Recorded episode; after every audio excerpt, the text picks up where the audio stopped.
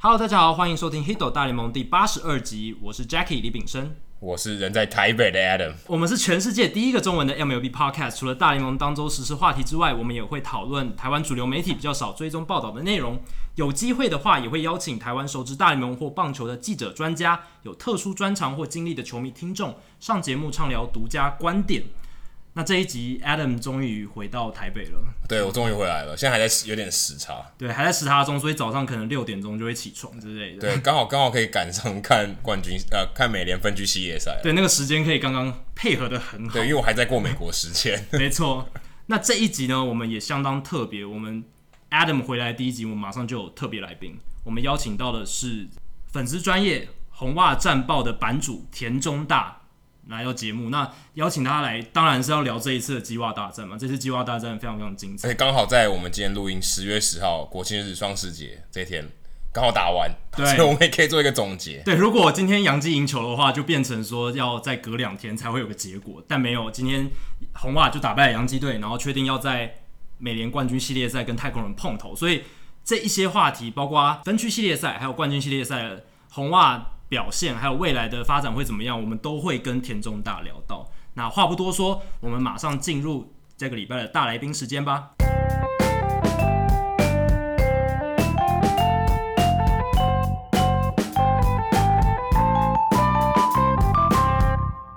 好，今天大来宾时间，我们很开心邀请到脸书粉丝专业红袜战报的版主田中大来到黑斗大联盟的节目现场。田中大，你好。大家好，我是田中。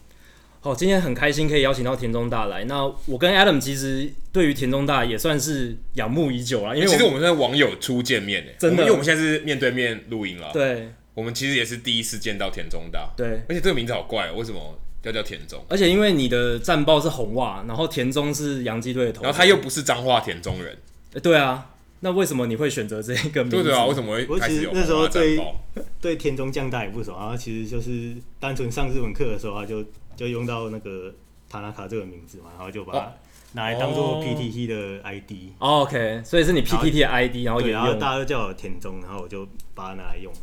所以就就是因为上日文课，对，其实也没什么特别的理由。但是你就一直沿用到现在。但是现实生活中没有人叫你田中大，对对对，完全无关的。所以如果有人叫你田中大，一定知道你是红袜战报的嗯，班 棒主。球迷，不管是红花战报版主还是棒球迷，就是反正知道这个名字，就知道你是在这个世界里的人。这样对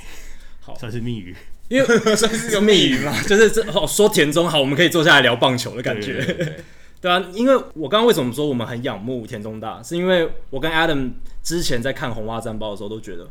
哇，这个战报每一天，然后那个资讯量这么大，然后内容非常的很精细，然后有很多可能你在一般媒体看不到的红袜队的内容，就令我们感到非常的佩服。然后在这样的情况下，我们自己也是在经营我 Adam 经营粉丝专业，呃，之前啊，对，之前有经营粉丝专业，那我们现在在做 podcast 这些东西，我们就会觉得说，哎，田中大你怎么会这么有毅力来做每一天的红袜战报？你一开始是怎么开始的？对，以前我就是都是看高中的时候就看苹果日报或爽报那些棒球新闻，可是觉得说好像太过片段化，深度比较浅。然后，嗯，大概在二零一一年就开始接触外电消息，然后在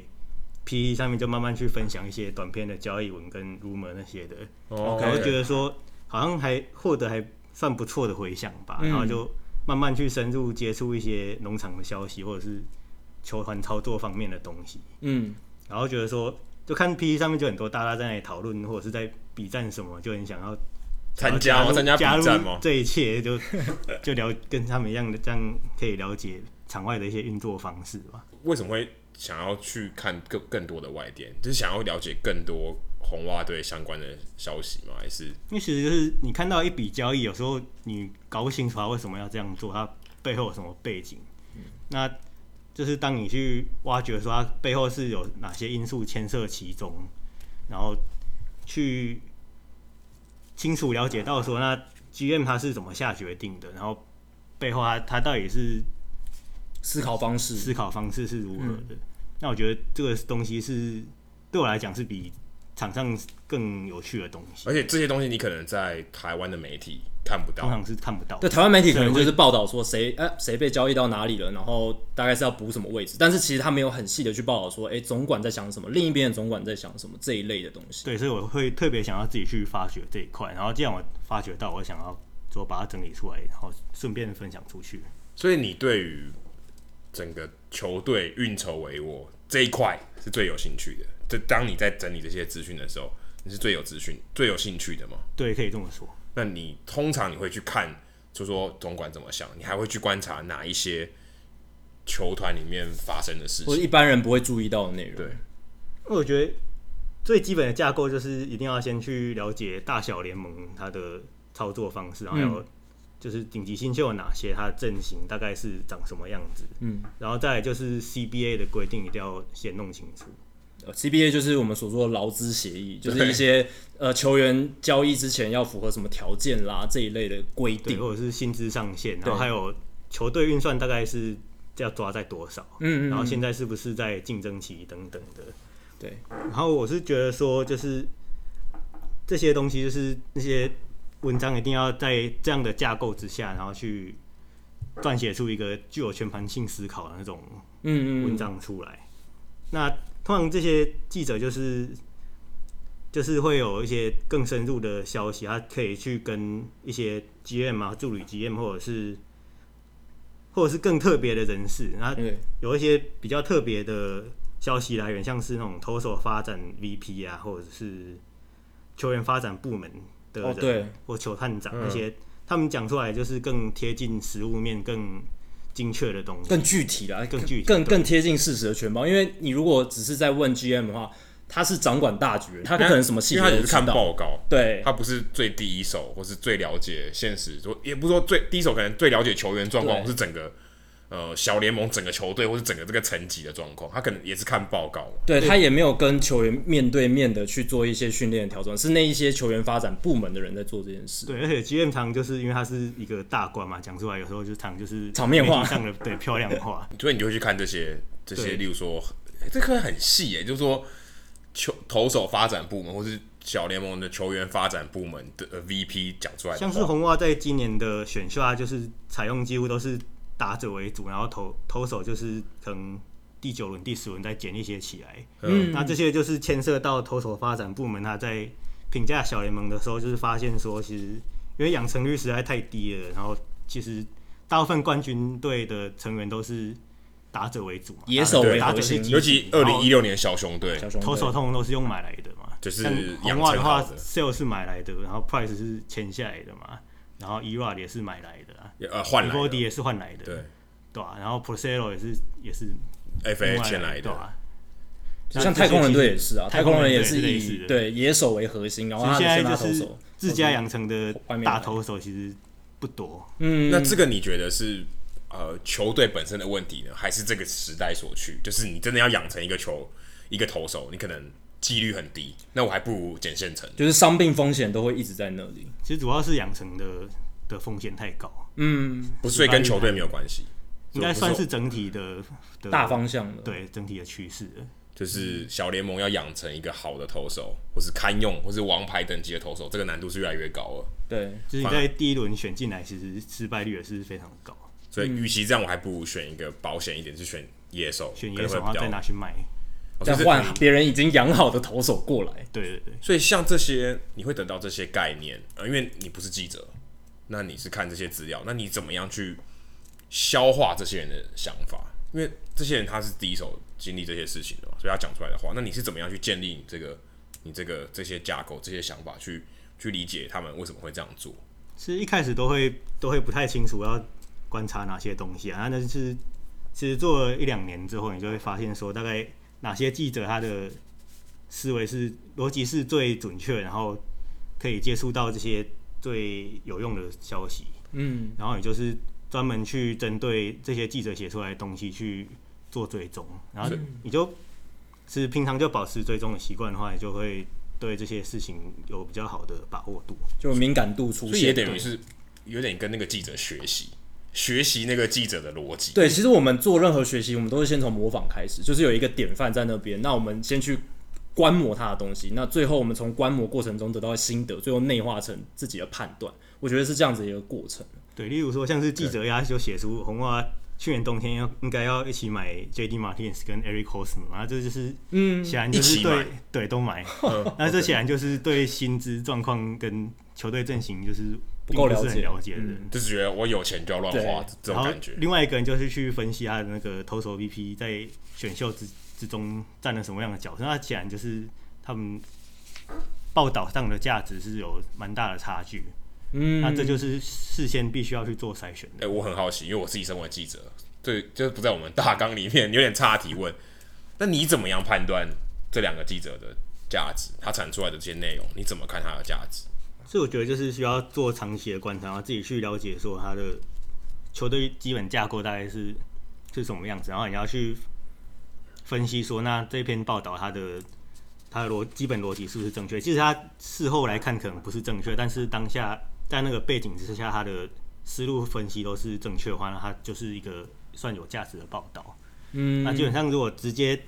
违背了现在的当时的时空背景的话，那就是价值不高的东西。所以你也是透过很大量的阅读。对，其实这是需要大量的阅读。那我们也很好奇，因为我我跟 Jackie 其实因为我们做节目的关系，然后我们之前自己写东西，我们也真的很需要大量阅读，因为你写东西基本上都是一个 output，我们说输出，嗯你要你有输入才有一定要有输输出入才有输出，对，你的输输出的品质某种程度上跟你的输的量是有关系的。你当你的量足够大的时候，你的值通常也不会太差。你的红花散报的这个值非常好，量也非常足够。我们真的很好奇，这是我们今天做最节做节目最大的一个问号。你怎么样处理这么大量的资料？其实一开始看这些东西一定会很慢啊，像是我高中的时候就试图自己去看那种松坂大辅附件的消息，然后就光是看一篇那种 MLB.com 的消息就看了大概三十分钟吧，还要查单字什么。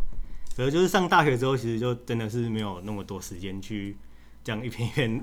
一篇的花三十分钟是不可能的事情。嗯，然后当然就是尽量的去逼自己快速看完吧，嗯，就慢慢去把速度拉起来。因为你大量阅读之后，其实你单字熟悉了，你的阅读速度一定会对，哎现在变快。就单字什么都几乎都完全没有问题，然后嗯可能就稍微扫过去就知道这篇到底价值高不高。对，可是你跟你看的东西不是看完一篇呢、你不是很快看完一篇，你是看非常多。对，你怎么样去收集这些很很多很多大量的资料，然哦后把它消化好？其实大家就是简单扫过，你就知道这篇需不需要仔细看进去了。嗯，就看说他访问的人是哪些，然后看他标题，基本上就就有很算是准确度蛮高的判断了。那你有一些固定的消息来源吗？比如说你一定会去看波士顿环球报，比如说你会固定看哪一些记者的推就是特？官网像 EM 对对这像种是有一个是 Boston Globe 的那个 Alex Beer，然后哦还有 Alex Beer OK， WEI 的 Rob Bradford。哦，WEI 是红袜队的这个官方转电呃对广官播方官方转播的广广播播电台广播电台对，然后有一个叫 Even J，忘记了 NBC 吧，嗯 OK ，NBC 对 Sports，所以这三个是最主要的。就是这三个人，你会每一天都会固定去 follow 他们的消哦还有一息。个叫 Christopher Smith，他有那个 Cotillo，他他们是那个 Mass Live，他们整理出来的界面其实还蛮友善的，所以我也会看他们的东西。嗯对，那你对他们访问的方向啊内容，你也是比较喜欢的吗？还是说他们的他们针对的题目的偏好啊，这是你比较喜欢的吗？还像是刚才就是讲到那个 Spear，他就是会往那种小联盟或者是发展那一块，对，或者是制服组的人，他、他都能够去访问到。像很多记者其实是访问不到这些人的。啊是啊，对，就像我因为记者的一个很重要的价值就是他的关系，他有没有那个人脉，这一点非常重要，信任了，信任感。对啊，因为他采访我们够久，对方对他有信任，消息来源愿不愿意给你这些资讯。所以 Spear 在这个红袜的 beat writer，我们所对所谓的随队记者这圈子里面，算是在红袜队里面很受信任的一位。对，其实他就是算是准确率蛮高的记者，然后通常也会有一些小道消息在。啊，对，因为可能这些高层只愿意卖给他，对，那其他记者他就嗯，OK，你你没这个机会，我也不要卖给你。对啊他比较相信这个记者，就像是我像我们自己从业人员的一个感慨有啊。个体悟了，对，一个， 体悟就是 OK，你知道这些东西是是有分别，他不会所有都在公开场合跟大家跟大家宣每一位告记者都宣告，啊可是呢，隔田中这样他什么都有哎、对啊，对啊，所以其实某种程度上，你也你也算在做一个模拟记者的工作，只是你没有去采访，因为你得到这些东西，其实你消化大量的资讯，然后把它产出，虽然是翻译啦，嗯可是你也你也大量的消化，因为你毕竟还是要咀嚼过嘛，你不可能你不是只有翻译，嗯所以这一点是真的让我非常敬佩。对，其实我想岔开来一下，就是回到田中大，你一开始怎么会变成红袜球迷？哦，对，这这个个、这个、这个，我觉得要先了解一下。觉得大概就是在高中的时候，就是正好碰到那个王建民跟松坂大辅那时候的热潮嘛，是，然后就是那时候就开始跟风的看大联盟，嗯嗯，然后看到红袜的比赛，就是有一个大肚子，然后一个光头，还摇屁股，还有一个绑雷鬼头，看起来就皮皮的人，谁是雷鬼头啊？哦，Many，OK， Many 对吧、啊然后就觉得就很有风格啊，那种放荡不羁的那种那种浪漫在，那你一定很讨厌杨基，因为杨对没基错没对有因为跟杨基性喜欢杨基没有每个人性格，每个人都强烈的剃胡对比，每个都把胡子剃掉，然后就就好像没什么没什么感觉，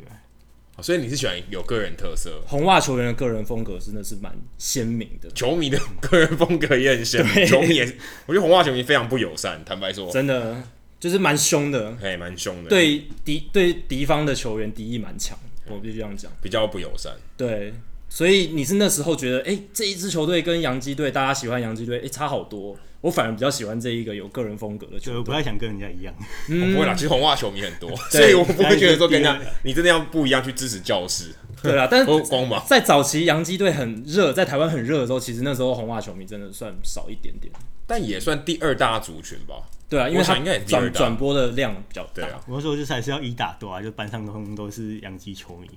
然后就对，一一人力抗大家 这样。就是大家在嘴的时候，你要一个人嘴大家。对对对， OK OK，是这这听起来好像像因为像我我自己，我们顺便聊一聊，我自己是因为第一第一个到美国城市到波士顿，所以也算是也不算理所当然，但是顺水推舟是一个就是刚好到这个地方，我就想支持这个球队，比较像这样。那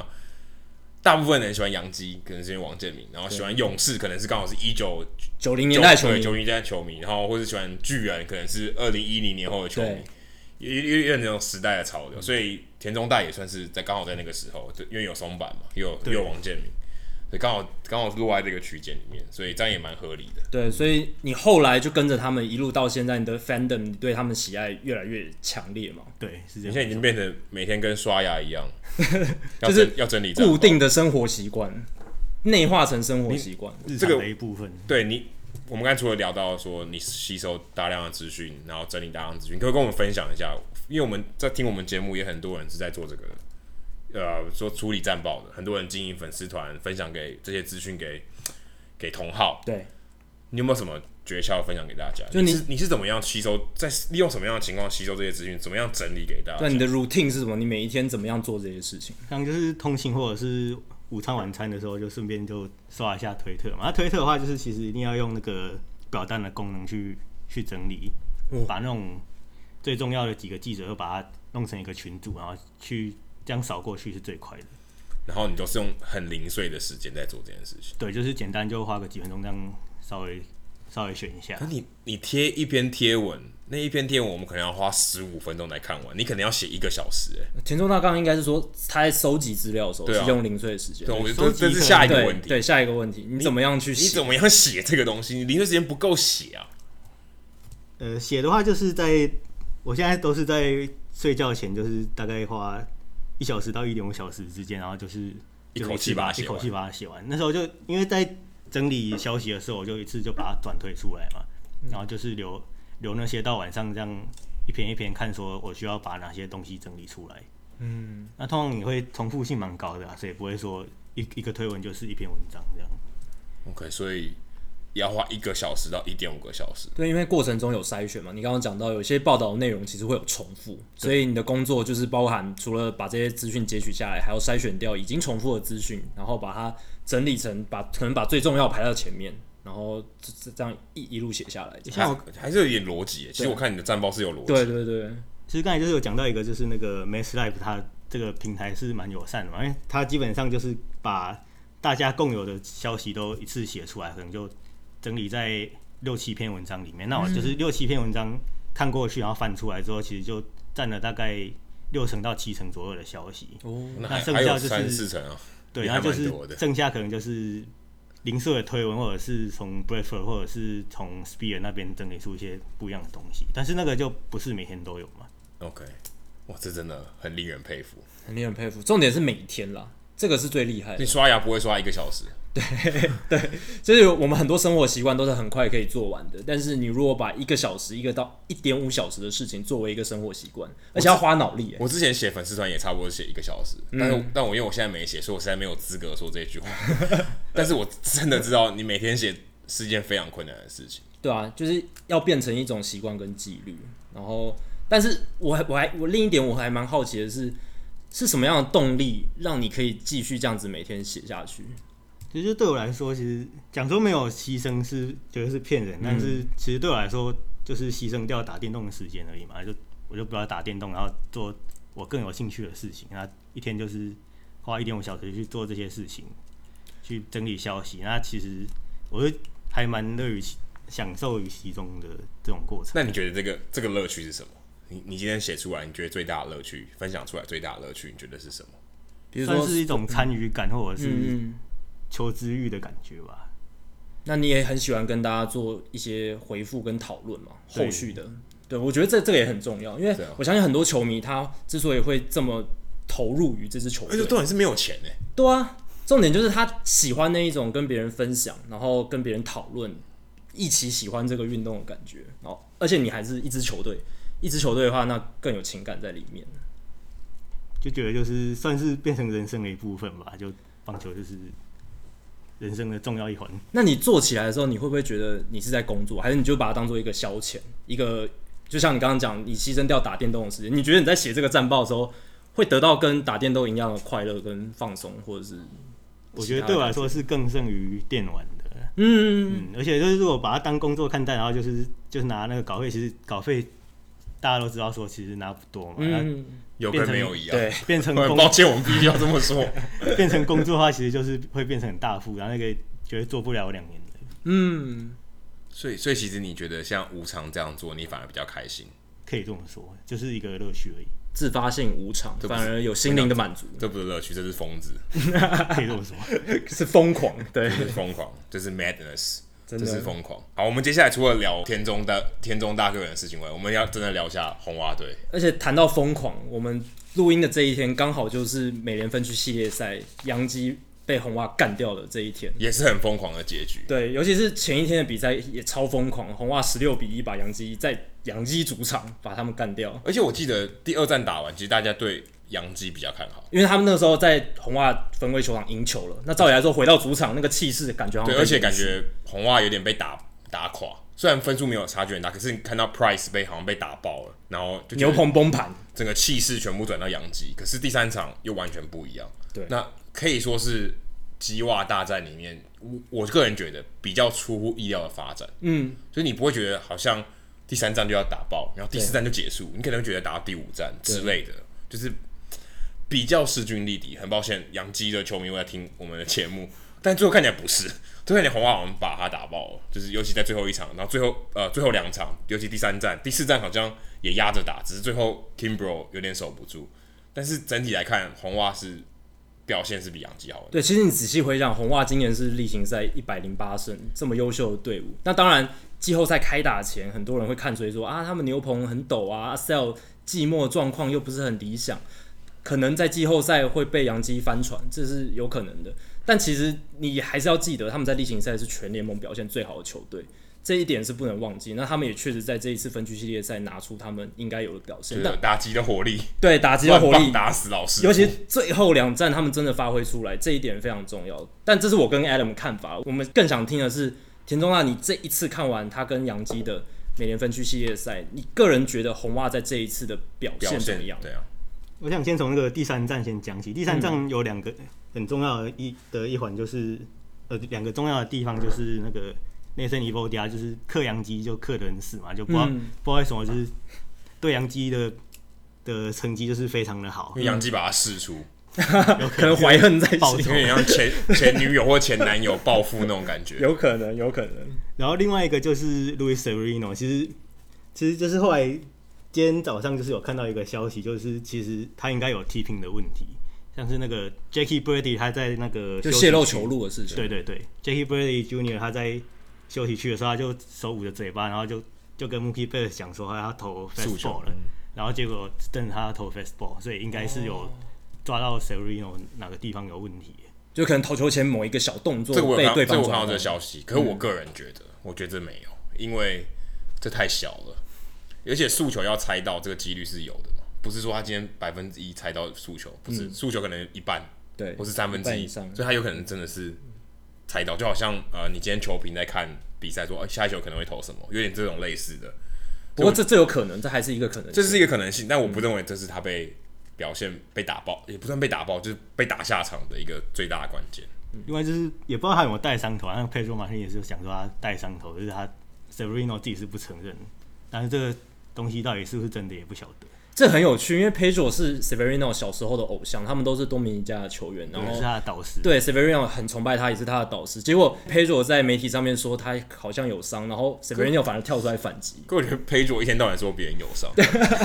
田中也是有被说过嘛。田中降大，我记得也有说过。对哦，对啊，不是这个田，不是坐我们对面这个田中，是田中真降的洋基的田中，他他他常常说这个哈，我觉得这个我我个人也觉得这个有点假消息，有点像放羊的孩子，说多了可能那个公信力然就后会降说低。这个都都 可以这样子，只要他表现不好，可能有伤，有点这种套公式的感觉。有或许就单纯的打爆，然后不然就是调度又有点问题，然后就马上马上掉分掉太多，就气势就没了。嗯，那第四站，你今天有看第四站？那因为很多我看蛮多人在批评 Boom 的调度，就觉得说，哎、其实 Bathia 你让他投掉三分，其实他掉两分、掉一分，你就觉得他不稳，就应该把他换下来。你自己怎么看这个？这个你看这么多记者的消息，你自己怎么看这个事情？你觉得或是 Boom 跟 Cora 在整体的调度上，是不是有分出高下？就不能就是完全是新人，他是从那个电视台转播就直接转过去嘛。但是 c o r a 他是在经历过太空的那个冠军年对，一年，然后就看看了人家的成成功模对式，然后就把它参考，然后复制到红袜过来。那他在调度上其实也会多少受到那种 AJ Hinch 他的风格影响。嗯，那就是就是两个人基本上的差异。你自己觉得 Cora 在调度上有什么比较独特的地方，或是他有比较具体上对具体上有什么特色？就毕竟他还是菜鸟，对，我觉得他最猛一点就是他他可以把一个 cycle 刚打出 cycle 的人，然后就把他把他冰起来， Bracco，在第四站把他冰起来。啊他你你觉得这背后的原因是什么？他就是很相信背后数据组提供的数据，然后就是还会去看用 match up 去去看应该排上哪些人，而不对是去看近况。因为 Brock Ho 他是那个左打嘛，那 CT Sabathia 是一个左投，对，所以这可能是一个原因。对，可是他你想，他前一阵打的很好，对啊，所以这就是回回应到田中大讲的，就代表 Kora 他有 guts，他不会因为可能舆论会影响他的判断或者他的决策，他会依照数据组，他信任数据组的东西。所以相信长期数据跟相信近况，他选择相信数据。他可能会在中间取得一个平衡，但是他绝对不会说看到谁状况比较火热，然后就一定要一直摆下去。嗯，那他觉得说他你把一个近况火热的摆下去，他最终的就是变变冷。就会回来回回回归到平回到正均，对，所以对啊，这这也是一个总教练他必须要去取得一个平衡点的关键，因为如果你都是害怕舆论的话，害怕啊，我今天做这个调度会有什么批评，你如果去想这些，我觉得会影响你的判断。那如果像我今天是 Cora，你觉得我今天打进美联冠军系列赛，我红袜队本身的隐忧在哪？当然很大一个是牛棚啊，对，牛棚一定是一个很大的引用。现在就是觉得说好像还缺一个真正的 set up 的角色。对，所以我们在第四站就看到了，第四站就看到了。对，但是他就是显然就是会把一些先发投手直接拿拿去当 set up 用。嗯，这其实跟、呃他前一个效力的太空人队是一样的嘛？对，对太空人队也是把 McCullough、对 McCullough Junior 把他丢上去，Morton， ，Morton 拿去收尾。对，你觉得这个是合理的解答吗？嗯尤其是今天这场，你看到 Sell 上来的时候，你心里的想法是什么？所以我上来就是其实算算是一个很合理的做法。他其实赛你觉前得很合理？我觉得很不合 理。其实就是说，他是要在一个非常 perfect situation 那种那种嗯，前提之下，还要把 sale 推出来。他在领先一分的情况下不会推出来，因为如果你把那一分不小心丢掉了，那被追平，那你明天就没有先发可以用，就剩下 David Price 嘛，嗯对那这个就一定是变成大问题。那领先很多或者是处于落后局面的话，你也不会把 s a l 推上来。那今天就是刚好在进入第八局，然后就是以四比一领先三分的情况下，就推 s a l 上来。那三分领先的话，通常胜率是很高啦。嗯然后，但是杨基也有一也有机会一棒追平，甚甚至是超越。对，那所以这时候推 s a l 上来，直接把对手的的气焰压下直去，接压下来对是最好的。可是你不觉得他也可以派其他人吗？就是像派是谁 Workman、 w o r k Joe m a n 就 Joe 不太 Kelly，不太能压得住，Joe Kelly 也是这个季末调整不是很好，所以你觉他得是在信业任上感上还可以。就是有差了？我说我宁愿信任 Chris Sale 上来投一局，那你的 staff 其实还是差蛮多的啦，Sale 毕竟是 Sale，嗯，可是你不可能都 每一场每每一次都派他嘛，对不对？如果今天他超强，就跟哨棒一样，我只相信他，然后就让他投满投好。可是这也不行嘛，他还是有一些调度上。如果今天他想要让他投第五站，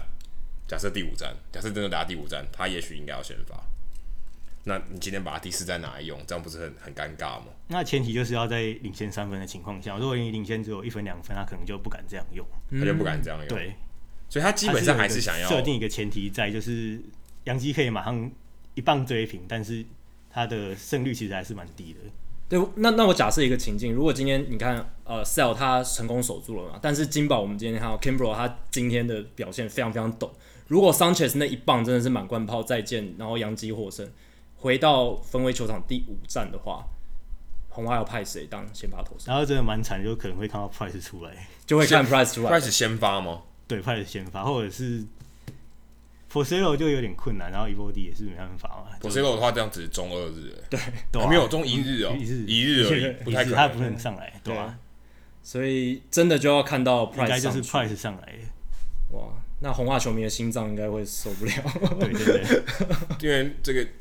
这前科不太好嘛，对不对？对，就是他的 resume 在季后赛的表现，过去真的以先发来讲，真的表现不太好。如果是你，你是 Cora，没，因为我们现在已经确定知道红蛙进打进美联冠军系列赛要对到太空人，Price 到底该该怎么办？怎么用它？你不可能不用他，对现在你不可不用他能不很用浪 费，你用他又怕，好难哦、不好意思的话，就是可能还是就往往后排吧，可能就排到第二站、第三站去。然后，但是能投多久就投多久。然后，如果状况不稳的话，就还是尽量赶快把它拉下来，嗯， OK，也只能这样了。那你自己觉得 Price 这个前科累累哈，罄竹难书，在季后赛感觉好像顶不太住，最大的原因你觉得可能是什么？但你你不一定要正确，但是就是你对啊的猜，想，就你根根据你这一整个球季观察这两个球季下来来的观察，还有记者的报道等等，那其实就是虽然说季末好像下半季有大概十一场左右是有调整出好的状况，但是他其实在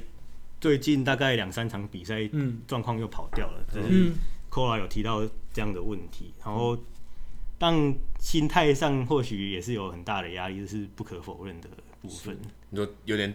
顶不有可住能大场面这样子，还是就是记者给他的压力可能也是也是蛮大的，呃记者给或他者的是压他力自己对自己压力也是也很大。因为 Price 跟记者的关系其实处的不太好。这个有一个很有趣的观察，我可以补充给大家。Price 在他的休息室里面，他在角落，嗯，这通常不太不不太常见，以以他的身份来讲，通常会在中间，是因为角落代表不知名，或是对比较比较不知名，通常通常是呃新来的或是调调上来的球员，他可能会在边边。那真的主力的都会在中间，因为你比较不会变嘛。那那他是在边边，他在最入口的地方，这已经说明了一些事情。就他也许不想要人家访问他，对他想要闪一下，对，就是有点有点像这样。可是可是我觉得记者压力造成他的影响，这个这个我真的觉得蛮新鲜的。嗯，就是你觉得他记者给他压力，让他在季后赛觉得压力太大，投的不好。因为他过去就是过去的记录都不太好。那如果你说想要去努力扭转这个图示的话，其实自己给自己压力也会蛮大的。对，所以他有点陷入太一个用力，我就是陷入一个太想求好负面的心一切个回旋，对一个回圈里面。对，因为你现在前面的表现已经不好了，那你这个时候你就会想说，我上来我一定要有所表现，求好心切。但反而这个时候你拿不出你平常应有的实力。我们人常常都会这样子嘛，就是在某些关键时刻，你会想说，我要好好表现，我我一定要表现的很好，一直跟自己这样讲，结果反而更抖，你心里会更紧张。可是我觉得 Price 看起来不是这种人，对啊，因为因为我看到几篇报道是写说，他其实过去在季后赛或者是大场面，他有好的表现，比如说他大学时期就带着他们的学校 Vanderbilt University 就是是打名校，他投的非常好，带领他们球队之手就撑撑上去这样。后来他到光芒队第一年季后赛，他也是表现很好。二零一三年例行赛第一百六十三场加赛，他也是带领光芒队打进了季后赛。感觉他是顶得住压力的。对，而且他去年他在红袜牛棚里面也展示了一些顶住压力的表现嘛，所以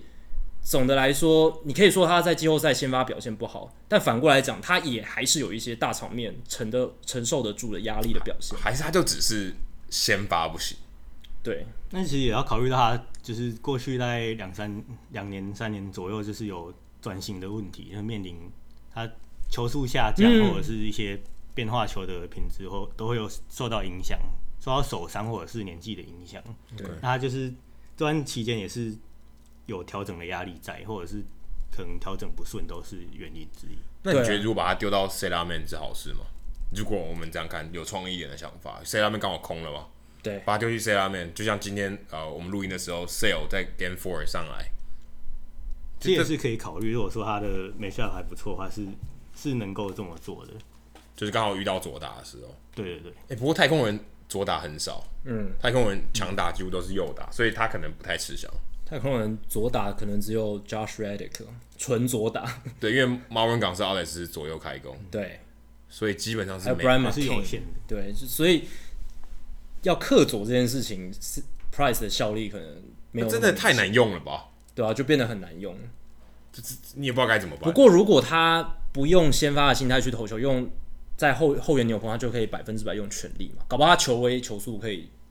吹出来，或许对他会有帮助，没错。嗯，增加他的信心。他现在觉得自己球速起来了，那有升级的球速对投手来说是一个很大的信心 boost 啦，我因觉为得就像 Way Davis 这种对。 ，Way Davis 转牛棚以后变得超强，对，因为我觉得投手在投球的时候，心理层面有很大一部分会被他的 stuff 影响。他的球威好的时候，他就会觉得所向披靡，我怎么投都可以。但如果他今天发现自己球速怎么吹不出来的时候，他的那种心里面的焦虑感就会油然而生。我觉得刚才田中大提到一点很重要，就是 Price 他在这几年因为受伤，因为老化年纪，他的球速真的掉蛮多的。欸然已经后已经不是速球型的投手，对啊变他成已经要求控球了。不像以前那么主宰力那么强，三振那么多，所以确实我觉得这个可能加加上媒体的压力，可能多重酵素因素影响之下，让他的表现，尤其在季后赛被放大，表现不是很好，有可能。说到另外一个我们也觉得很有趣的话题是，尤其我刚好这几那几场比赛我也在场，Chris Sale 在季末那几场，红袜队用一种很奇怪的方式在使用他，就只让他投个四十球，嗯，两三局就把他换下去，即使他是健康的，我们可以确认他季末应该是健康的嘛，因为其实还是多少还是有点问题在啦，就是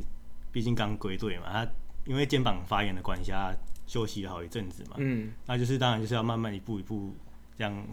把投球局数拉上来。嗯，但他就是在其中几场比赛，就是就是球速一直拉不上去嘛，哦然，后掉很多，九十对啊英里出头而已，嗯那你吓觉死得人。这个是变化球也有点问题。这个是故意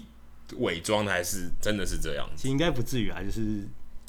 应该是投球机制上还是没有完全调整好。嗯嗯嗯。所以你觉得官方的说法是这一次是正确的，就是没有没有在隐瞒任何事情。因为像之前 Chris 呃 Clayton Kershaw 就有这种有点炸伤，故意让他在季后休息，然后在季末在在季末休息，然后在季后赛可以上场。Chris 又给我的感觉有点像这样，就是好像保留他的体力，因为我们也知道红蛙，我看你的红蛙战报里面常常提到说，红蛙队有对针对体力管理做一些调整，就是 OK，我要我知道我是一个季后赛球队，我今天不让你打六个月，冲完六个月，我让你打七个月，嗯，那我好像打延长赛一样，我要确保你十月是精力充沛的，或是维持一定的精力。所以你不觉得让不不由得你就觉得，哎、好像 Chris Hill 是有点保留体力，然后最在寂寞是这种做法。那你自己看，你在在你这些报道看那么多报道，红袜队今年在做这个什么？我们可以说体力管理，或者有更好的说法，工作量管理，工作量管理 （workload 管理），这这是一个什么样的概念？红袜队是怎么样去操作这件事情？而且好像进步蛮多的，跟往年相比。如果我想从那个整个红袜架构上的改革先大概先讲起啊，嗯嗯嗯就是红袜以前就是被被讲说是那种有钱版的 Money Ball，然后就对是可以可以花钱，然后又又玩数据。但是对其实 d u m b o s i 上任之后吓一跳，然后就发现说其实是过誉了，早就被很多球队超越了。哪一方面？数据数这一据面块嘛数据管理 跟那种球球团嗯钱整体呃的钱自己也花的比较少啦，最近我觉得但还是有还是豪很门多的标签还在是上前五面。名。对，所以是数据这一块 d o m b r o w s k 来的时候就发现，哎，我我想象中的高科技的红袜队其实没有那么厉害，这对，样像子。是太空人就砸了更多的资源在里面。嗯还包括被 hack，对，然后说红袜其实就是还用很老的系统啊，然后就操作性很差，然后那种 IT 成员就来来去去之后，其实维护性就变得很糟糕。嗯，啊，就是党报奇上任之后，其实就开始增聘了很多像数据分析部门或者是相关的人士，然后去主着手处理改改革那种背后后端的那些分析。是那就是他除了就是从以前只有那种评价球员的模型，然后现在就是开始增加一些像是手背或者是一些管理上的 database。嗯，那另外就是 Alex Cora 在上任之后啊，就是把一些太空人的成功经验就是拿来参考嘛，就对一起复制到红袜进来。那就是配合 d u m b r o w s 的一些改革，他也安插了一些过去没有的职位，然后也改变了一些部门间的合作方式。那工作量的管理这方面，以前在 John Farrow 的任期内，他就是基本上是教练团自己去做决定，去调配他们的上场时间跟休息日嘛。是那现在 a s c o 啊，就是把这些东西就移转到后端，哦，然后去给制服组去处理，那看说他在哪时候休息是最好的。那另外就是在一些伤病研究的话，就是红袜过去就是有聘了一些新的人、新的专业人士去管理、去处理这些东西嘛。嗯，那像是有一个好像是 football team 的人，他就是来来红袜作证。嗯，那这些就是红袜最主要的改革吧。 你觉得这个我们刚才讲工作量管理这个东西，你觉得对红袜队现在你觉得是看得到成效的吗？对，像是去年吧，去年就是其实很明显看到 Bogas 就带伤打球啊，对然后真的就很多人好像要死不死没踢，Chris Sale 也是也是气力放尽的感对觉、啊。然后像今年的话，就是从早从四月就开始排休，那穆奇贝斯也吓到，他想说，也、不是应该可以就是打两个月不用休息，然后大概五六月再开始慢慢去排休，然后发现说 c o r a 就是一开始从第一个系列战就开始排主力先发休息，然后现在就是蛮明显刷到成效的啊，你就不会觉得说他们跟去年一样就会有很疲劳的感觉在。养生棒球跟马刺队一样，这 NBA 的趋势感觉有搬到棒球过来， 对真，的但但但但棒球其实打的场次远比篮球多太多，对多了天一数嗯倍。密集度远胜过所 NBA 以。照理来讲，这个应该更重要。对啊，我觉得在棒球，我其实很讶异为什么棒球比较晚引进这种工作量管理，因为棒球其实体力的调配更难。而且棒球板凳比较多啊，照理讲更能调节吧。对啊，就是所以板凳我今天可以轮啊，对不对？就像 Brad Hole 每个人他都可以休息一下，然后换到全部主力的时候他就休息，对。至少好像每五天他可以休一天。而且刚刚田中大有讲到说，以前的红袜队都是教练团在做这些工作量的 management 管理，但是教练团已经要做很多很多事情了。那在工作量管理上面，其实有很多是可以数据量化或者是科学化分析的东西。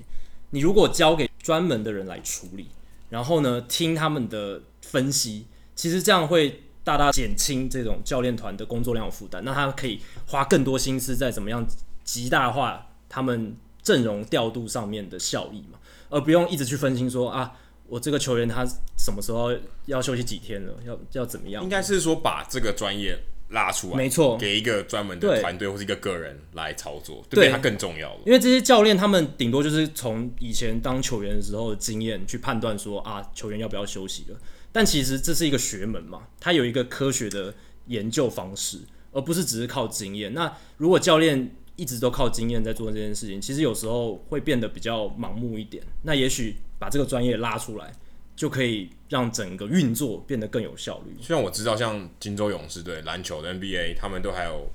呃上场这些人跑动的距离。嗯，OK，我今天不是用时间，因为你上场时间这是很容易测量的。对跑动的距离来决定我要不要让你休息。变成我今天也是一个工作量管理嘛，你就跑那么多，代表你体力消耗的多。OK，我就要让你休息，所以我可以更有效的管理你的体力，对，让你的表现不要因为体力下滑，甚至可能因为这样受伤，因为你体力下滑，你疲劳你就开始受，你就容易受伤。所以它也是有很科学的方法来管理你的工作量跟你的体力，确保你的球员可以更长期的呃维持战力，而且不要尽量避免受伤。嗯，所以我觉得这个可能是，也许对棒球来讲，至少我觉得我看球这几年，我我倒是第一次听到这个东西被被重视。当然有可能他就是自己，当然会有注意，可是不会说我今天特派一个部门来做这件事情，或是把它丢到后端有专门人来负责这件事情。好，那聊完比较科学的东西，我们来聊一个可能主观因素也蛮比强较乡民一点的，对，比较乡民、比较主观因素的一个话题，就是 Mookie Betts 跟 J.D. Martinez 到底谁比较适合当 MVP 啊？这个问题好像在印第安也蛮适用的、哦。对，领舵或者 Jose Ramirez 哪一个人比较有价值？但但我们今天聊红袜，对我们是红袜队，所以当然想要请长期观察红袜队的田中大来跟我们分享一下，如果是你，你你有这会一票把对，你会把这一票投给谁？我你是你也觉算是得，红袜队随队记者了。觉对得啊说 MVP 票选上其实还是会用全面性的能力去做考量。然后，因为贝斯跟 J.D. 马丁尼他的打击其实都算是不分轩制吧，算嗯马丁尼的全垒打数比较多，但是整体表现来说，其实算是难分轩制。嗯，那但是其实就是贝斯在跑垒跟守备上的能力是比马丁尼好太多了，所以我会投贝斯一票。所以你是看整体的全面能力。对，而且就是打击其实也差距没那么大。那你觉得？我自己觉得 J.D. Martinez 来到红袜队以后，好像一个助燃剂，红袜队打击整个突然醒过来。因为你看去年的阵容跟今年的阵容，就主力阵容就差了一个 J.D. Martinez，可是打击长打火力完全不一样了。对，你不觉得这个也是很有价值吗？因为 MVP 的 V 是 valuable，嘛 它也是很有价值，它等于把整个红袜队的进攻整个带起来。而且怡人之前跟我们来分享，就提到了 J.D. Martinez 很多无形的价值，比啊如他指导其他球员打击上面的一些经验谈，这一些你怎么看？对你你怎么分析？如果说他是要选球队里面的 MVP 的话，当然就是选 J.D. Martin，因为他就是有诶，这好妙哦、哎、对这个其实这我们观感很奇怪哎、所以就是球队里面的 MVP 你会 给 J.D. JD Martin，但是整体那种 MLB 的 MVP 的话就是 Betts，哎、你怎么你你怎么分这两个球队？不是应该因为比其实他还是在评选的那种观感上还是有一些差别在。所以对对球队最有价值的是 J.D. Martinez。，对，他是算是场下除了场上打击表现很好之外，他就是场下有帮帮他的队友去进行调整，就好像一个地下打击教练一样。嗯嗯，我觉得这是他加入红袜之后就是带来的很重要的化学效应。我自己在看他打击练习的时候，他的就他的那个这打击秘秘助秘秘书 特别助理，他其实每一次他打击练习那个那个 routine 完以后，他都会问他刚刚我打的怎样。然后还会录影记录，对，还会录影，就是每个人都会录影，可是他就会说，哎、你刚刚可能哪里开掉一点点，就是这种建议哦，每一次他都问，而且他会很仔细的回去看他的影片，然后一直不断的检讨他自己的打击，这个是我相信这个这一个文化检讨，呃，不是检讨，就是反复检讨的这个文化 练练习的这个文化，我想应该有影响到红袜队其他的队友。然后 J.D. 马也就是说他自称自己是打击的疯子啊，然后就是他在红袜队又遇上另一个疯子叫 Mookie Betts，然后两个人就一起研究打击。那当然就是其他队友也会寻求 J.D. 马丁也是的帮助。嗯，我觉得刚才田中大点到就是 MVP 怎么选这个不同的观点，就是很有趣的是，有些作家他会觉得说，对球队最有价值才是最有价值的球员，但有些作家他会觉得说，个人表现最好、最全面才是最有价值的球员。所以你是这样分开来的。对，是这样没错。所以在对红袜队来讲那这样，JD 听的起来空间比较大。 Jose Ramirez 应该要压过 Mookie Betts，欸你觉得 Jose Ramirez 更表现比较啊全面吗也？很全面啊，全垒打比较多，他也三十三十哎，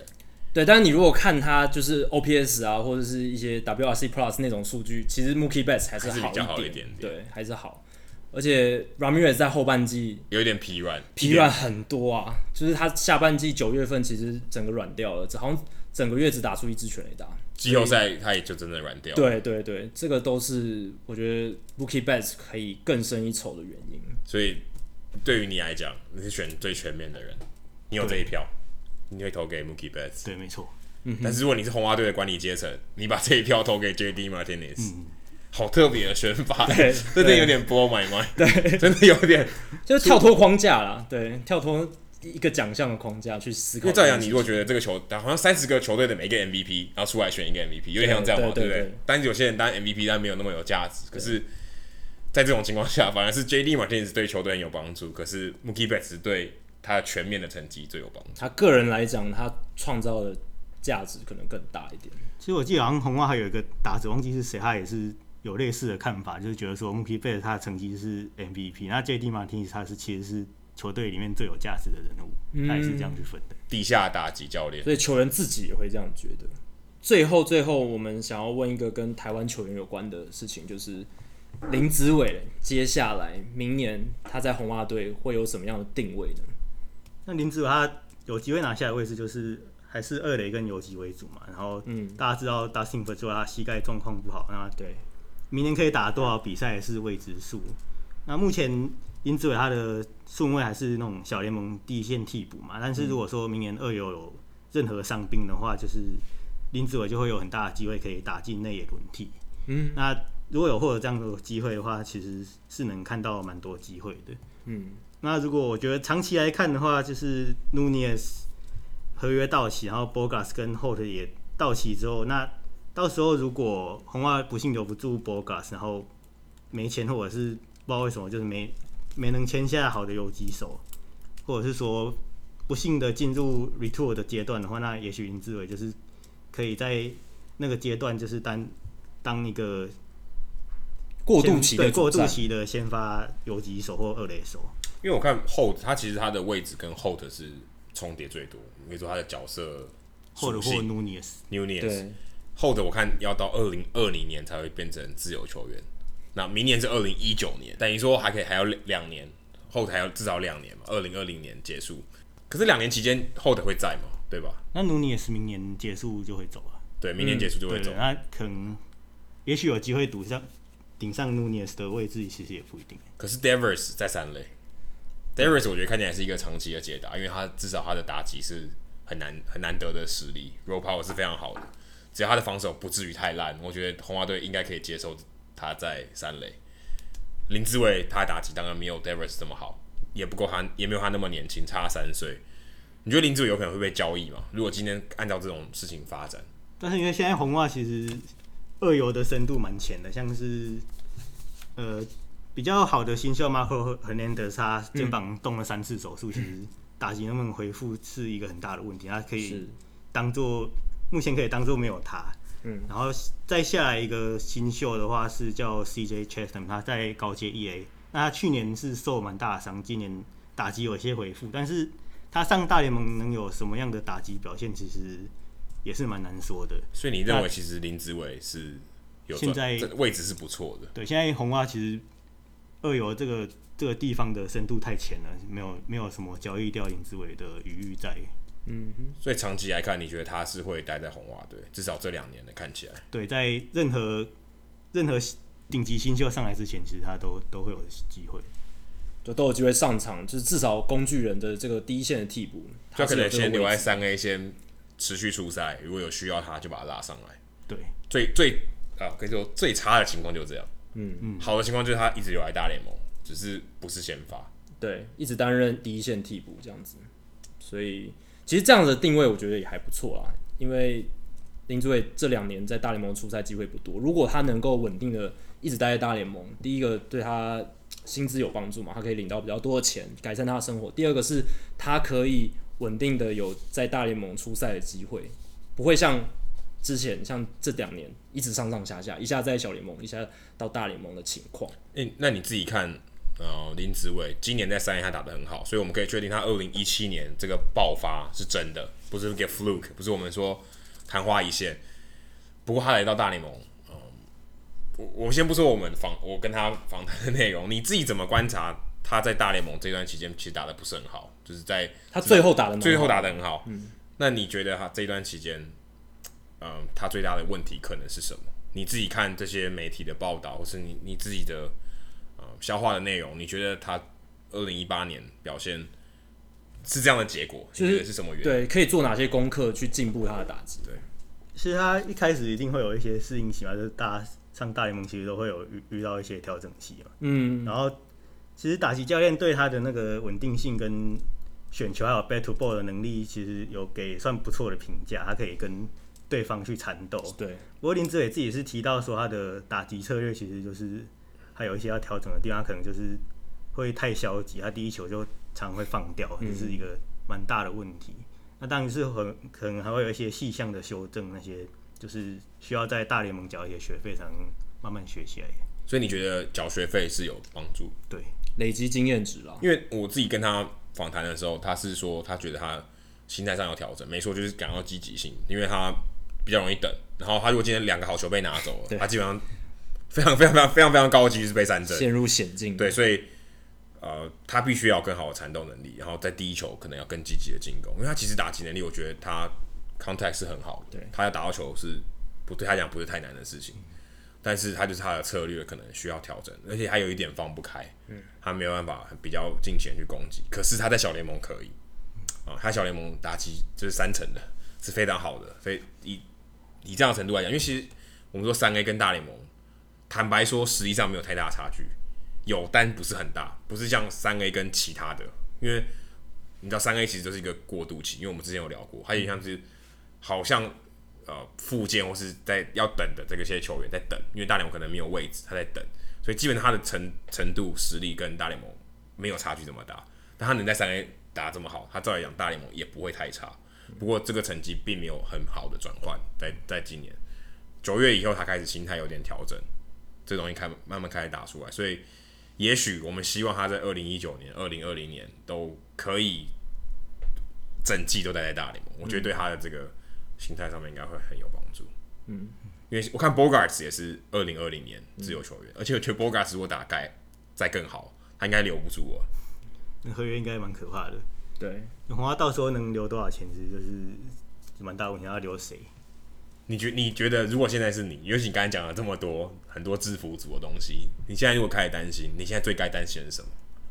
如果说近期的话，当然就是要先补先发嘛，伊波迪要走了，嗯，然后再来就是牛棚也一定要走，Kimbro 走了，然后 Kelly 也是嘛，都这是都 Kimbro 留不住嘛，不想留，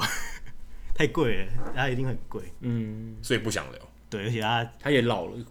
变可变得能比会较老了，也因开没始有很老步入对退化期，对啊其实蛮可怕的。为他局数也蛮多了。然后这几年其实控球一直不太稳定，对吧对像可能就像会今另天外这对样子，对今天这种可能要吃心脏病的药了。对，对胃口都没了。那年轻这几个优秀的打者会想留留谁谁？贝斯一定会是优先第一个留的，然后？OK，再来数位大概就是 Bogas，然后 Jackie Bradley Jr. 吧。哦，所以本的 Tandy 还没有我本天里比较久啊，比较久，所以对啊你觉得是时效就是性？到时候到时候再 OK 看呢。因为 Jackie Bradley Jackie Bradley Jr. 算是比较前期上来的，对他资历比较深了。嗯，虽然看起来现在好，好某种程度上好像蛮像菜鸟的，对，还好像你印象中会觉得他是很年轻的 球员，但其实不是，对他应该二七二八了。或者是 Super Two 上来的啊，对，嗯所以你觉得是 Mookie Betts、对 Bogarts，然后 Jackie Bradley Jr.、对 Devers 也没有，也还很久，Davis 对，也还很久还有很，Holt 也不可有可无。 ，Hot 就看明年后年的表表现吧。 OK，了解，所以 Mookie Betts 是第一个。一定的啊，他不无可可是取 Mookie 代 Betts 对他吧，二零一七年没有打那么好哎、就是受也也不差啦，前朝遗 毒，哦，怎么说？我也好奇。就是你有江没有菲欧的的那种旗旗下的打击教练，就还是比较 old school，然后他 base 也会有一些坏习惯都没有调整过来啊，像是他可能在第一、第二个打席的第一球他都会放掉，然后第三个打席的第一球才会去会，然后这是 Kora 在太空的时候发现的，就是有一个固太定的太空模式。太空人就是有发现他这样的 模式，然后所以在去年的 ALDS 被压得很惨。哦，那所啊但以是这些东西嗯都是、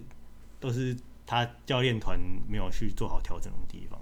就是把他的习惯有点太暴露出来了，对让对方都知道了。太专注于一套打击的模式了，反而被对手抓到把柄。像 Chili Davis 嘛，他就是对，Chili Davis 去去哦小熊队，去小熊然后队，现在也被骂翻了。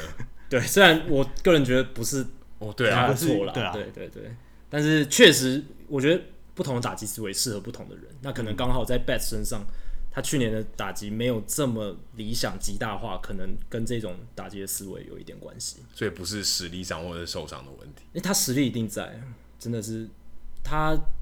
就是 bat to ball skill，就是 contact 什么都很优异，就是而且他以选球眼非常强，他的手眼协调，我想应该是全联盟最强的。可能哦、对，不然怎么打保绝龄对数一数二不然怎么打保龄球？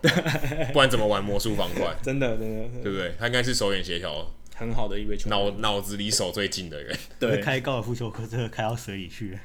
我真的假的？对啊，他去打高尔夫，然后不小心把车开开 到湖里，然后被被算好久哦，。那应该是因为他脚踩油门，他脚不好，脚不好，对手跟这个头这个连接很好，对啊但是到到脚可能不太他行。 到脚他踩油门就踩错，踩踩刹车才改成踩油门。对对。 好，那今天时间也差不多了，非常感谢田中大播控来跟我们聊他自己经营红袜战报的经验谈，然后还有这一次美联分区系列赛红袜队的战况，还有他们整个阵容的分析，然后另外也谈到了红袜队包括林子伟以及未来球员的一些发展，非常谢谢田中大。谢谢两位。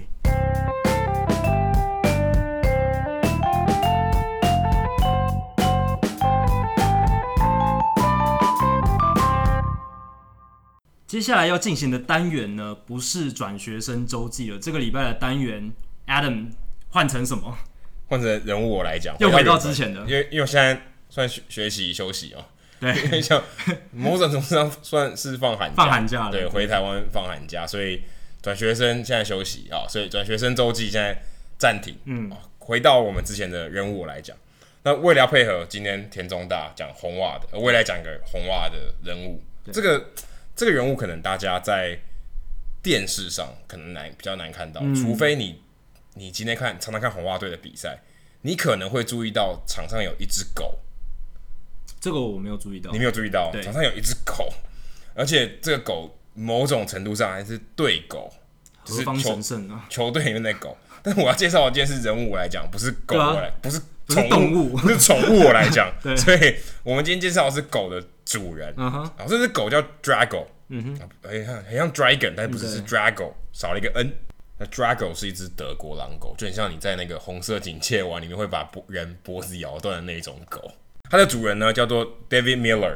它嗯的它的姓虽然叫 Miller，可是是 M E L L O R，但嗯是念起来是 Miller。他是红袜队 groundskeeper 的 director，场地组的总监。我们如果这样翻，总监就是老老板啦。对，那他其实以前也是个投手，好是在 Ohio 州高中的一个投手，也是球员。他也是球员出身，可他是他因为高中的时候发生一场车祸，他的成为红袜队投手的这个梦就碎了，因为他的呃腿就受伤了，就基本上不太可能再从事剧烈的运动。生涯结束了。对，但是他就是很喜欢棒球，对所以他想要找一个跟棒球有关的职业。嗯，诶，他后来变成酿酒人队的 groundskeeper。然后你看我们像 Sean，好像 Sean 也算很年轻嘛。如果大家有听过我们访问过运动家的场地工作人员，他也是以此为乐。他以前也是也是高中的时候也是投手，对，有很多人他当不了职业球员，他为了继续在球场上或是职业棒球圈里面继续奉献他自己的心力，他还是会选择相关的工作。对，那 Miller 很不幸，他在高中的时候出了车祸，所以他必须要放弃这个梦想。在一九八五年的时候，他在酿酒人队开始担任 groundskeeper，嗯，然后一路很顺遂，然后成家立业，有了小孩，嗯，看起来一切他都风平浪静，好像这个人生开始就跟棒球有关了。还 不错可。很不很不幸的，在一九九五年，有一个疯子开车冲破全野打墙，把他撞伤了，冲破分哦，嗯嗯冲破酿酿酒人那时候叫做呃 County Park，对 County Park 把他的围墙撞坏，然后把他撞伤，所以他他的腿又再一次受伤。他觉得老天爷跟他开了一个玩笑这也，太荒谬了吧？他他现在从此意志很很消沉，他甚至想过自杀。呃他有一天，嗯，他看到他看到报道，他在二零一一一零年的时候看到一篇报道，那时候他已经加入红袜队，他又转职到了红袜队当 groundskeeper。二零一零年的时候，他在呃在在杂志上面看到关于创伤症候群的报道，他发现原来他得到了这个，所以他从此就非常，因为他这段时间他受了两次车祸，非常的忧郁。对，那他了解到 E，PTE PTSD 哦这个创伤症候群 （post traumatic stress disorder） 对，创伤后症候群，对创伤后症候群，因为是 post，对，所以他发现他符合很多症状，他觉得嘖好像有救，他希望他可以改善他这个忧郁的情况，因为他实在觉得他太衰了。嗯，那嘖他觉得他他这一生太不得志，但是这个他去看了医生，去看了心理治疗师以后，诶，心理治疗师给他一个很好的建议，说那你不如养只狗吧。嗯，虽然那时候他已经有小孩了，他是有小孩，他他还是诶想说你要不要找一个当一个只狗来陪你，就做一些改变，做一些改变，有一个人可以跟你聊聊，但他虽然不会说话。对诶，这只狗就是我们刚才说的 Drago，对，狗是很好的倾听者，对啊，因为对，因为它不会抱 怨，对啊，它会静静的听你说话， 对，虽然它可能不会回应，但是你可以，你可以透过安抚，呃，对透过触摸它，你会得到平静。对 Drago 后来就成为他的那个 service dog，我们说服务他的狗，嗯有点像导盲犬，但并不是，也跟着他一起做 grounds work，就是帮他去整理场地啊，然后也等于也算是加入了红袜队。是，然后去年啊、去年啊，今应该说今年，sorry，今年球季，Drago 跟另外一只德国狼狗，他们两个都是德国狼狗，生了小、生了七只小狗。诶 i a n Kings 这这个转学生认养了一只，所以你也就觉得，诶，这好像跟红袜队开始慢慢有点关联，对文化上啊，或是诶，他们也算是跟球员连接上对，面有也，成为一家族的一份子。嗯，然后呃，Miller 自己也也也留了一只，然后把这个等于他有个下一代，对培养他成为下一只呃 groundskeeper 的狗，嗯，然后把它命名为 Keeper，所以就是说蛮有象征意义的。一方面说好像他保存了下一代，对一方面又跟 groundskeeper 有点双关语，说 OK，他就是我们这个 groundskeeper 的一份子，对它也是下一只小狗，所以这个故事我觉得蛮有趣，而且刚好在呃这最近的 E ESPN 也帮他拍了一个大概七分多钟的短片，嗯，介绍这个故事，所以呃虽然大部分内容跟我看讲的一样，不过大家有兴趣的话可以去看一下 Miller 的故事，如果你有机会去分位 Park 看，你赛前早一点去，你就会看到 Keeper 跟 Drago 嗯，这两只狗，那也算是蛮特别的一个球迷朝圣的点，就是你可以知道这个故背后的故事，也算是蛮感人的，而且对狗啊、棒球还有他人生的这个故事都有一些连接。这样对，你可以把那个连接贴在我们节目页面底下，大家如果想要看的话，对，你可以到看我们的对节目的官网，这个对节目这这这一今天这一集的节目的页面里面就会有这个这个影片这嗯样子。好，那今天数据单元啊，Jacky 一样也非常应景的，也来一个红蛙的数据。对，啊因为刚刚跟田中大聊到了 Chris Sale 啊、Porcello 啊，那还有 Price 他们在季后赛面临到的问题，其实他们这几个投手从数据上确实都可以看出，他们不论是在球季尾声还是在季后赛都有表现不好的情况。现在讲 Chris Sale 好了，Sale 非常明显，Sale Sale 他生涯整个生涯每一年他都是到八月份、九月份就会开始软掉，所以这个工作量管理真的有用，真的有用，就是应该是说今今年 sale 是因为有受伤的关系嘛。那如果明年以后看红袜在这样工作量的这种管理上有做的比较好的时候，sale 能不能在八九月份投球成绩有进步继？续或继续维持，对，那那维就是持代表有季用。初的表现。对，那 Sell 他的数据有多夸张？你如果去看他生涯逐月的表现，他在五六月份会达到这个赛季的高峰。大家如果回想今年五月的时候，Sell 几乎是无人能敌嘛，就是一个无敌的投手，吃了无敌心的感觉。那到了八九月份，其实他的不管是 ERA 自责分率、FIP 投球独立指数。全部都暴增，尤其是九月份非常夸张。他在五月的时候 ERA 是二点六，到了九月份变成三点八四，FIP 五月份是二点五六，九月份是三点八四，哇，这差距很大、哦。很大。而且还有一个重要指标，我们通常会看球员投手的表现的时候，如果你从数表面的数据，比如说胜场数、ERA，你可能还不够信任这些数字呈现出来的效果的时候，你就会去看他的球速嘛。因为球速能真实反映一个球员他的身体健康状况，还有预测他未来的表现会会多好的一个数据。那 Sell 他的直球的球速在五月份九十四英里平均，在五月份是九十四英里，到九月份就降到九十三点三。这个是他所有每个月份里面最低的。然后呢，他的被全垒打率也是最高，五月份是零点七，平均每九局零点七支，到了九月份就变成一点五支，而且他的三振保送的比例呢，到九月份也是变得最差。而且还有一个数据是，Sell 被打的很强劲的球，在九月份比例高达三十四点九，比五月份二十六点三多了将近十个百分点。所以你可以看出，Sell 在各个层面的表现，九月份都比五月份差，而且差了很多。这看起来就是他球速下降造成的连带的效益啊。对，他球等于他球位不够了，嗯，被全垒打的几率也变高了。没错，这是一个很大的因素了。当然，还可能控球上他的表现不理想，因为他三振保送比也变差。对，变差。所以综合这样下来，Sell 生涯很明显的一个趋势就是，他可以在上半季投的下下叫，然后大家都觉得他赛扬奖拿定了，但是他到八九月份就会渐渐疲软，这是一个很明显的趋势，一个现象。好，那再再来看 Price。 Price 生涯到目前为止已经累积了十场的季后赛先发，但是在这十次的季后赛先发当中，他所属球队全部都输球，零胜十败，这让 Price 成为大联盟史上季后赛先发场次最多，但所属球队却从来没有赢过球的一个先发投手，这个非常非常悲情哦。大联盟史上已经有七十个投手曾累积至少十场以上的季后赛先发，但没有人像 Price 一样，在至少十场的先发里面呢，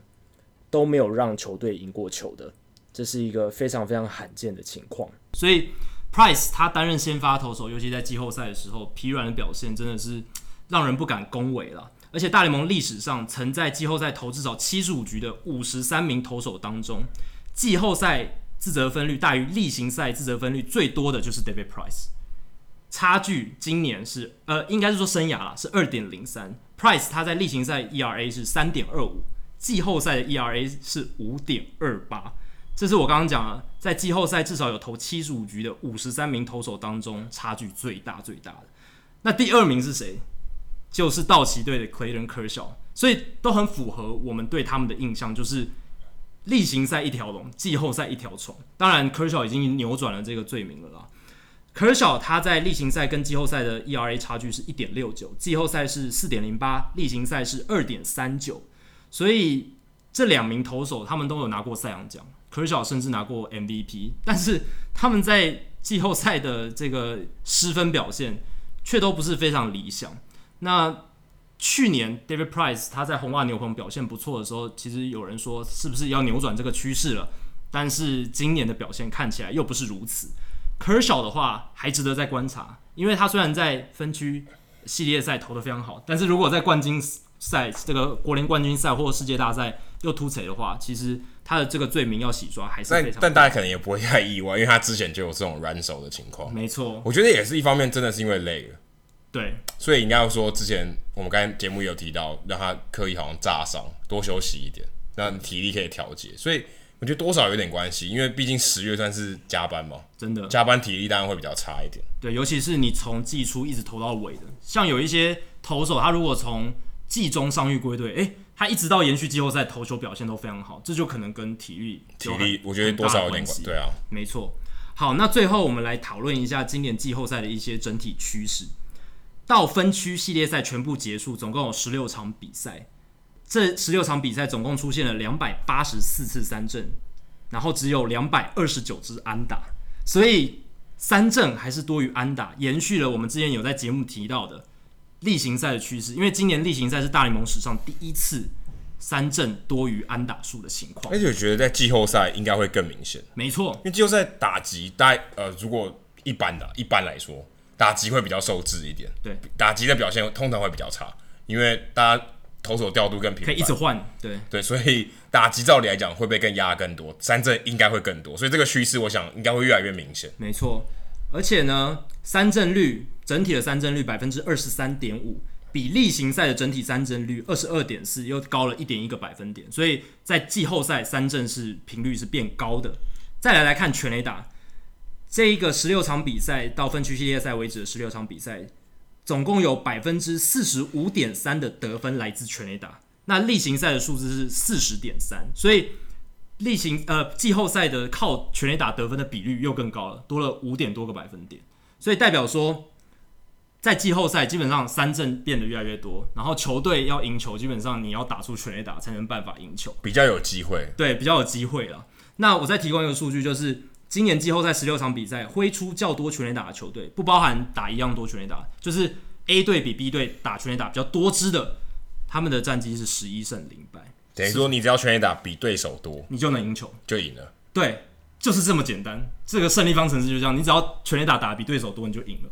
甚至可以简化到这样子。当然不一定百分之百，不过在今年这个季后赛到目前为止，真的是全垒打打比较多的球队，他赢球几率超级高。就像今天结束的美联分区系列对赛，红袜队也不会就一支全垒打对啊，但他就是赢了。 ，Christian Vasquez 的那一支全垒打，对，很重要一点是，洋基在这一次季后赛要赢球，一定要靠全垒打嘛，因为他们在例行赛就是这样一路赢下来的。他们打出了破例行赛纪录了两百六十七支全垒打嘛，这是他们赢球的方程式。结果他们在最近这两场对红袜的比赛，全垒打都挤不出来，哎，马上就输了，马上就弱点就被暴露出来了，因为他们打打线太倚重全垒打，他们很难靠安打串联去得分。但是红袜反过来，他十六分那场比赛，只有 Brock h o 那支全垒打而。且是打捕手，所以严格来讲还是送的。真的，所以这样子就看出红袜跟洋基他们打线上这个风格的差异，而且红袜他们成功的地方在哪里？他们是可以串成一个机关枪的打线的。如果他们后段棒次表现还有积极的跑垒，然后对在不同的不同的战术做一些调整，打带跑、盗垒，去延续他进攻的这个气势。没错所以并不是完全靠一棒动出去全垒打得分，不是这种这种节奏。对，那当然，二零一五年、二零一四年的皇家队也展让我们展示到，就是说认识到一支球队他小球战术也可以在季后赛发挥的相当好，不一定甚至小球战术也许还更好一点，因为比较不会低潮。对。你全垒打有可能挤不出来，哎、可是我只要有站上垒，我小球战术就可以玩。对，但是如果你是洋基这种球队，你真的要靠全垒打才能赢球。对，因为他队形就不是那没错种每个都大炮，你队形如果就是要靠全垒打的话，你就是要靠全垒打赢球。那最后我再讲一个这个礼拜其实受关注度还蛮高的一个事情，就是酿酒人的二号捕手 Eric Kratz，他其实是一个二零一零年上大联盟以后一直都是二号捕手，非常不知名的一个球员。但是呢，他在上周末国联分区系列赛完成生涯季后赛的初登板，这对这一个三十八岁的老将来说非常感动，也非常不容易，因为他是以三十八岁又一百一十二天的高龄，成为自一九零五年以来最老完成季后赛初登场的野手。那他也是一九零三年以来第五位在三十八岁以后才完成生涯季后赛初登场的球员。那对于一个三十岁才上大联盟，几乎是对很晚才上大联盟，然后到三十八岁还能够出现在季后赛赛场上这样子的一个情况，对他来说应该是相当感动，而且他生涯都是打二号捕手而，且我记得他打三三支安打，对啊，他有一场比赛打了三支安打，是个人生涯代表作了。你很难想象一个二号捕手，而且他不以打击见长，这是重点。对对啊，而且他三十八岁了，三十八岁，然后在这么重要的赛场上面打出好的成绩，然后留留下一个很好的记忆。就算他今年结束之后就退休，我想应该没有什么遗憾。就算酿酒人没有拿冠军，有有有有一点像二零一六年 David Ross，对，就是在以生涯前半段几乎没有什么人知道他，但是在后半段以二号捕手的身份打出名堂。因为 Kras 跟 Ross 有点像，他当然不像 Ross 这么 outspoken，就是很对媒体这么知名度这么高。但是 Kras 他在休息区里面其实也是扮演一个还不错的粘着剂的角色，把大家的情感连接在一起。所以我觉得 Crash 的故事大家也可以去看一下。这个礼拜过去这个礼拜对他蛮多报道的，值得跟大家分享。如果大家喜欢我们的节目的话，欢迎加入 Hido 大联盟在 Facebook 的社团 Hido 大联盟讨论区。加入这个社团，回答三个简单的问题，就可以和我、还有 Jackie、还有其他上过我们节目的球迷、听众朋友一起畅聊棒球。如果你喜欢我们节目，想要订阅我们的节目的话呢，也可以上我们的官网 Hido MLB com H I T O M L B com 上面有详尽的订阅解说方式。无论你用的是电脑、手机、平板，作业系统是 iOS 还是 Android，都可以免费的订阅。另外，也希望大家到 iTunes 的 Podcast 专区，在 Hido 大联盟的页面底下给我们评分和留言，让那些还没有听过 Hito 大联盟的朋友能够更快速的了解我们节目内容和特色。好，今天的节目内容就到这里，谢谢大家，拜拜。拜拜。